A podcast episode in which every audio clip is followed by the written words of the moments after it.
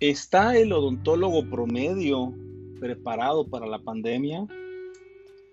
Esta es una de las preguntas por las cuales hoy en día estamos aquí. Estamos llevando nuevamente un nuevo episodio, eh, hablando específicamente del COVID-19 y ver cómo es que la odontología ha cambiado en el sentido de qué tan bien preparados estamos.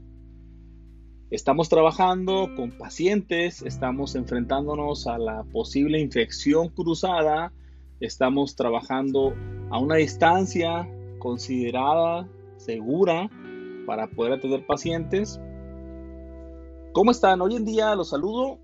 Mi nombre es Sergio Favela.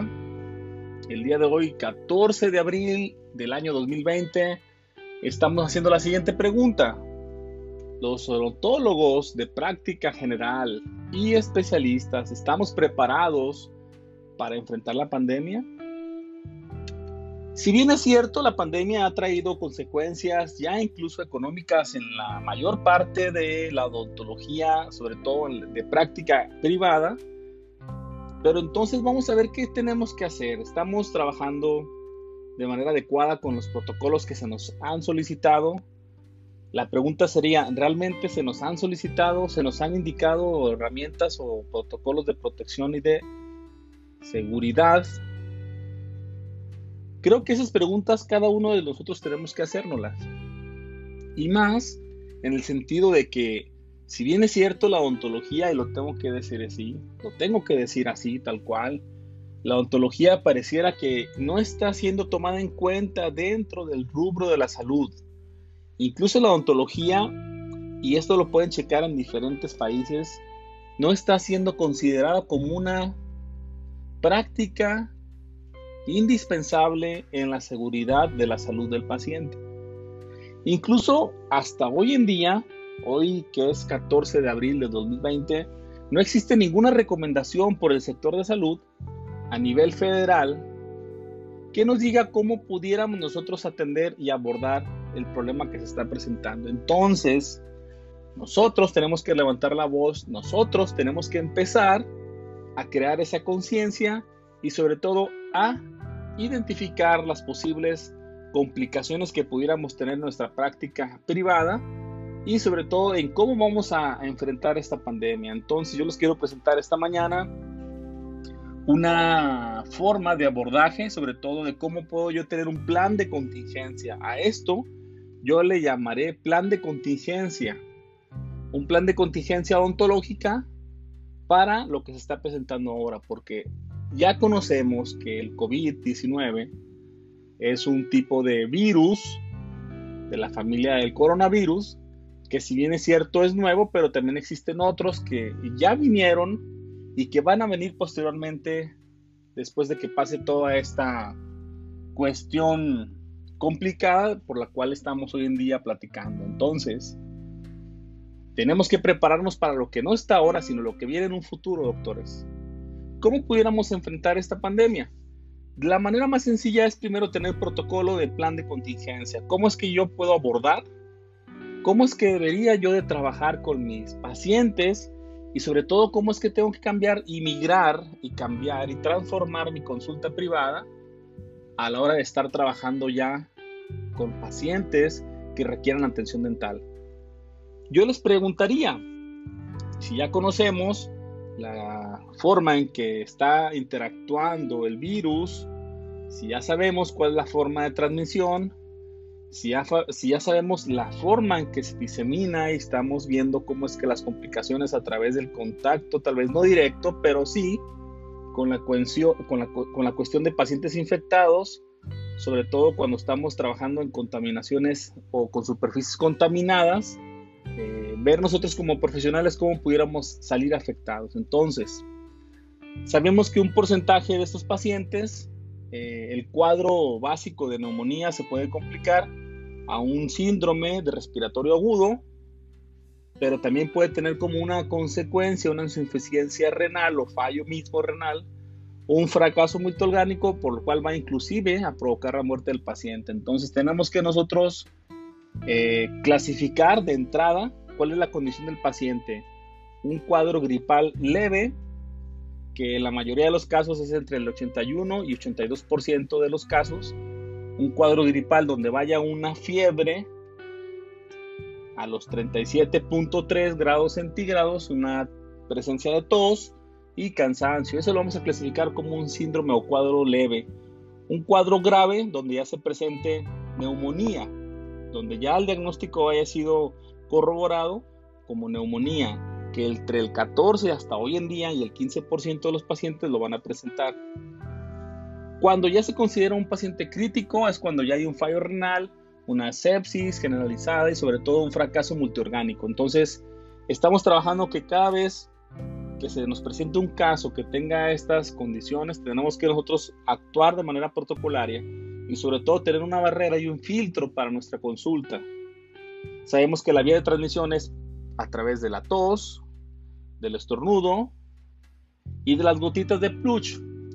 Que si bien es cierto, estas gotitas no solamente es cuando el paciente llega a estornudar o llega a interactuar y a la forma en que está él hablando y está interactuando y tener esa condición de respiración y aspiración, lo que va a generar es que se va a generar ese flush.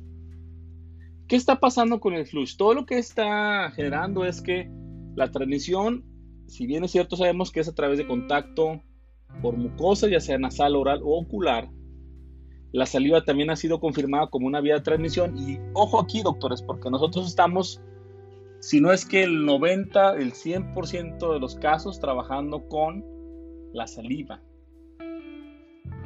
Entonces, tenemos que cuidarnos nosotros mismos, tenemos que cuidar a nuestro equipo de trabajo, tenemos que cuidar a los pacientes, y nosotros como odontólogos estamos altamente expuestos a los aerosoles e incluso, incluso doctores, podemos inhalarlos. Eh, al estar presente el virus en la saliva, puede ser transmitido de paciente a profesional. Por contacto, al tocar ciertas superficies contaminadas, al llevárselo a la mucosa nasal, oral u ocular, y también nosotros como profesionales el manejo inadecuado de piezas de mano, piezas que generan ese flush o eh, ese aerosol que puede generar que ahí se mantenga o esté presente el virus, sobre todo cuando contenga saliva o sangre. Entonces tenemos que ver cuál es la forma de transmisión directa, por estornudo, por gotitas de plush, comunicación incluso con el mismo paciente. Debemos de tener un protocolo el cual incluso cuando el paciente llegue por primera vez a nuestra consulta, debería ser corroborado antes de que ingrese a la consulta ya como tal. Quiere decir que si tenemos un, una zona o un área que esté adecuada para que se le haga un cuestionario clínico, una anamnesis, donde la primera pregunta sería, ¿tiene fiebre o la ha tenido en los últimos 14 días? ¿Ha tenido problemas respiratorios incluyendo tos? por los últimos al menos 14 días, ha viajado a países de riesgo en los últimos 14 días, ha tenido contacto con alguna persona con confirmación de coronavirus, ha estado en contacto estrecho con personas que presentaban el cuadro respiratorio agudo y el tratamiento, principalmente todo esto, doctores, el tratamiento a realizarse es realmente una urgencia. Nosotros clínicamente sabemos cuál tratamiento puede ser una urgencia nosotros pudiéramos clasificar incluso de manera particular, dependiendo de las especialidades, cuál sería considerada una urgencia. Y a partir de aquí crear una toma de decisiones para la atención odontológica, donde si a ciertas preguntas, considerando que ese árbol de decisiones ha sido clasificado de manera particular, pudiéramos nosotros incluso hasta por teléfono hacer una interconsulta o hacer una investigación cuestionario clínico y sobre todo una anamnesis previo a la presencia del paciente en nuestra consulta. Siempre es importante que cuando el paciente se presente a la consulta no venga acompañado de familiares. Si bien es cierto, tal vez una paciente o un paciente que tenga una complicación que sea realmente evaluado como una, como una urgencia, de preferencia en el momento en que se está solicitando la consulta a través de vía telefónica o vía redes sociales, hacerle el comentario de que no es posible de que venga acompañado por más de dos personas. Si es una persona adulta, la cual de manera individual o sola no puede transportarse, que sí sea acompañada, pero que la persona se quede fuera del área operador. Quiere decir que no va a entrar al consultorio, no puede estar presente, incluso no puede estar dentro de las instalaciones. Y eso es por cuestión de seguridad. ¿Qué tenemos que hacer? El control de la infección en la clínica dental es bien importante. Desde el lavado de manos, reforzar el lavado de manos antes y después de cada paciente, primero con agua y jabón, después secar con papel y aplicar un producto a base de hidroalcohólica. Esta base hidroalcohólica va a hacer que además del tallado que hicimos de manera mecánica y química con el, con el mismo jabón, va a hacer que se mantenga la superficie no descontaminada al 100%, pero por lo menos con condiciones donde no pueda tener o pueda estar presente el virus en esa zona. ¿Cuáles serían los métodos de barreras de protección? Las más comunes y debido a las vías de transmisión, todas las medidas de protección deben de ser tomadas, por ejemplo, guantes, cubrebocas, lentes de protección, gorro, uniforme completo, ya sea quirúrgico, pero que además tenga una barrera física. Hoy en día la indicación es de utilizar ya caretas que además de los mismos lentes de protección, además de tus lentes, si es que utilizas lentes para trabajar en el campo operatorio, que utilices una careta para que te permita tener una barrera secundaria y primaria al contacto directo con tu superficie, en este caso la cara. A la, medida que se utilicen estas barreras vas a evitar o vas a prevenir. ¿Cuál sería la vida media o lo que dura un, cubrebocas aproximadamente es de dos horas? Deberíamos cambiarlo si el cubrebocas tiene salpicaduras o está húmedo, porque no solamente es la salpicadura externa del cubrebocas, es lo que nosotros estamos provocando a través de nuestra respiración. ¿Qué recomendamos antes de iniciar cualquier tratamiento operatorio? Que el paciente previamente se enjuague o realiza un colutorio previo al procedimiento dental para la disminución de la carga viral. ¿Qué vamos a preparar? Una tercera parte de agua oxigenada al 3% por terceras partes de agua destilada o bidestilada durante un minuto. Esto es para que el medio bucal y el paciente al enjuagarse, la carga viral disminuya. No va a desaparecer por completo, pero va a ayudar ok, ya estamos trabajando con el paciente, el tratamiento sí amerita hacerse una restauración, en este caso urgente, ya sea porque tenga dolor o requiera un tratamiento de procedimiento endodóntico. Importante, doctores, y es aquí donde hago yo mucho énfasis, y no es por nada que hemos trabajado con estos temas. Sabemos la importancia de que hoy en día el estar completamente aislando el campo operatorio va a evitar y va a permitir que los pacientes no tengan esa infección cruzada que ese intercambio de fluidos, incluso la misma saturación de la saliva que está presente en boca, va a impedir que salte o salga de la boca y que sea una contaminación que esté afectándonos a nuestra consulta particular. Resumen, el uso del dique de goma o el aislamiento absoluto está indicado de manera inherente. No se puede dejar de utilizar dique de goma, sobre todo en procedimientos que tengas que ver o tengan que ver con el uso de aerosoles o el uso de piezas de mano, cavitrones, rotatorios y demás. Con el uso de dique de goma se ha comprobado que reduce hasta el 70% la carga viral. Ojo con este dato, doctores. Presentes en los aerosoles cerrados y generados en los procedimientos dentales. Reforzar inherentemente la técnica operatoria con un colutorio previo, como ya lo mencionamos. Entonces estamos llevando de la mano desde que el paciente llega y nos hace la consulta por vía telefónica, desde que se hace presente en el consultorio, nosotros estamos preparados para previamente eh, recibirlo y sobre todo cuando ya está sentado en el sillón dental, ya pudiéramos nosotros abordar ahora sí el tratamiento que solicita de manera urgente y sobre todo en la interconsulta que se nos haga para poder nosotros frenar o por lo menos tener una barrera que pudiera provocar eso, una justa, una justa, eh, un justo aislamiento y sobre todo una justa y necesaria forma de protegernos. ¿Cómo vamos a, limpiar las superficies? Es fundamental que después de cada procedimiento dental, ojo, de que después de cada paciente que ingrese y se siente en esa silla dental, proceder a una limpieza y correcta desinfección. ¿De qué? De las superficies, todas las de trabajo.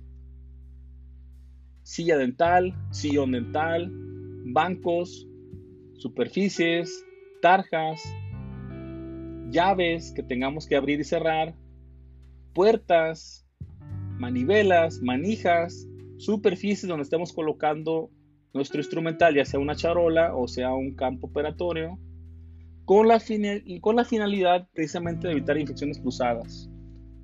Utilizando productos a base de alcohol, mínimo al 60%, o productos a base de peróxido de hidrógeno, entre otros. Hoy en día conocemos muchos y muchas alternativas que, las que nos pudieran ayudar.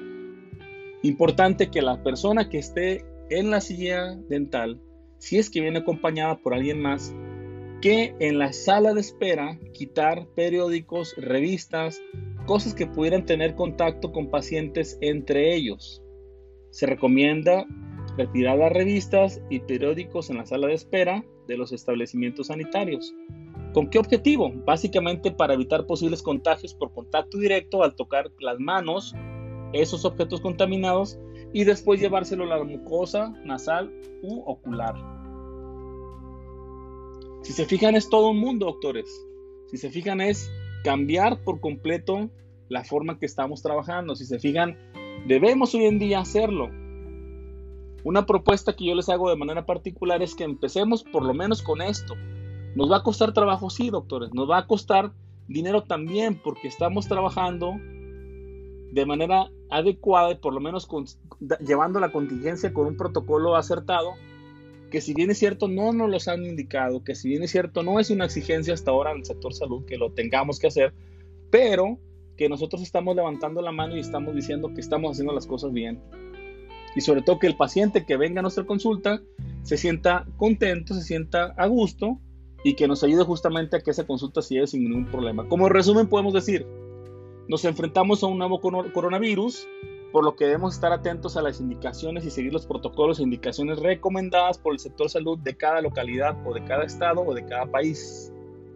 En lo particular, en la región Laguna, en Torreón, en México, es un punto importante a nivel geográfico debido a que estamos totalmente concentrando áreas y regiones y zonas que sigue siendo un punto de referencia para que ellos asistan y acudan a esta concentración masiva que pudiera generarse en el centro de la ciudad de Torreón. Si bien es importante que el papel relevante de nosotros en el control de la infección, deberíamos de nosotros hacerlo desde una historia clínica, desde buscar la importancia en la atención que realmente sea una urgencia, evaluar justamente cómo evitar la propagación del virus, educar principalmente a nuestros pacientes, que ellos conozcan los protocolos, que nosotros estemos compartiendo la información que nuestro personal clínico sepa cómo abordar el problema, sobre todo utilizando las medidas y barreras de protección, siempre pensando en nuestra salud y en el bienestar para poder ofrecer atención profesional para nuestros pacientes. Es todo por hoy, los dejo esta tarde. Quiero decirles que estamos trabajando con la información que nos llega al día a día, estamos adecuando medidas y, formas de protección. En un podcast después hablaré sobre todo en cuestión clínica, ¿qué pudiera yo utilizar a la hora de hacer tratamientos de operadora que generen una, cierta condición de no dolor al paciente, que lo puedan establecer, que pudieran trabajar de manera provisoria? Voy a hablar también de cómo atender urgencias, cuál sería la vía o el camino adecuado y la decisión que pudieras tomar a la hora que se te presente un problema. Y sobre todo estar siempre informados y buscando la información de primera mano, pero que sea una información seria, científica y sobre todo estemos enfocados en buscar la información correcta para nuestros pacientes y doctores. Les mando un saludo a la distancia, seguimos en contacto. Recuerden, la ontología ha cambiado, estamos cambiando, nos adecuamos y sobre todo estamos levantando la mano y creciendo ante la contingencia como profesionales y estamos atentos y sobre todo principalmente buscando que nuestra consulta ontológica sea de calidad, sea profesional y sobre todo pensando en nuestros pacientes. Un abrazo para todos, hasta luego.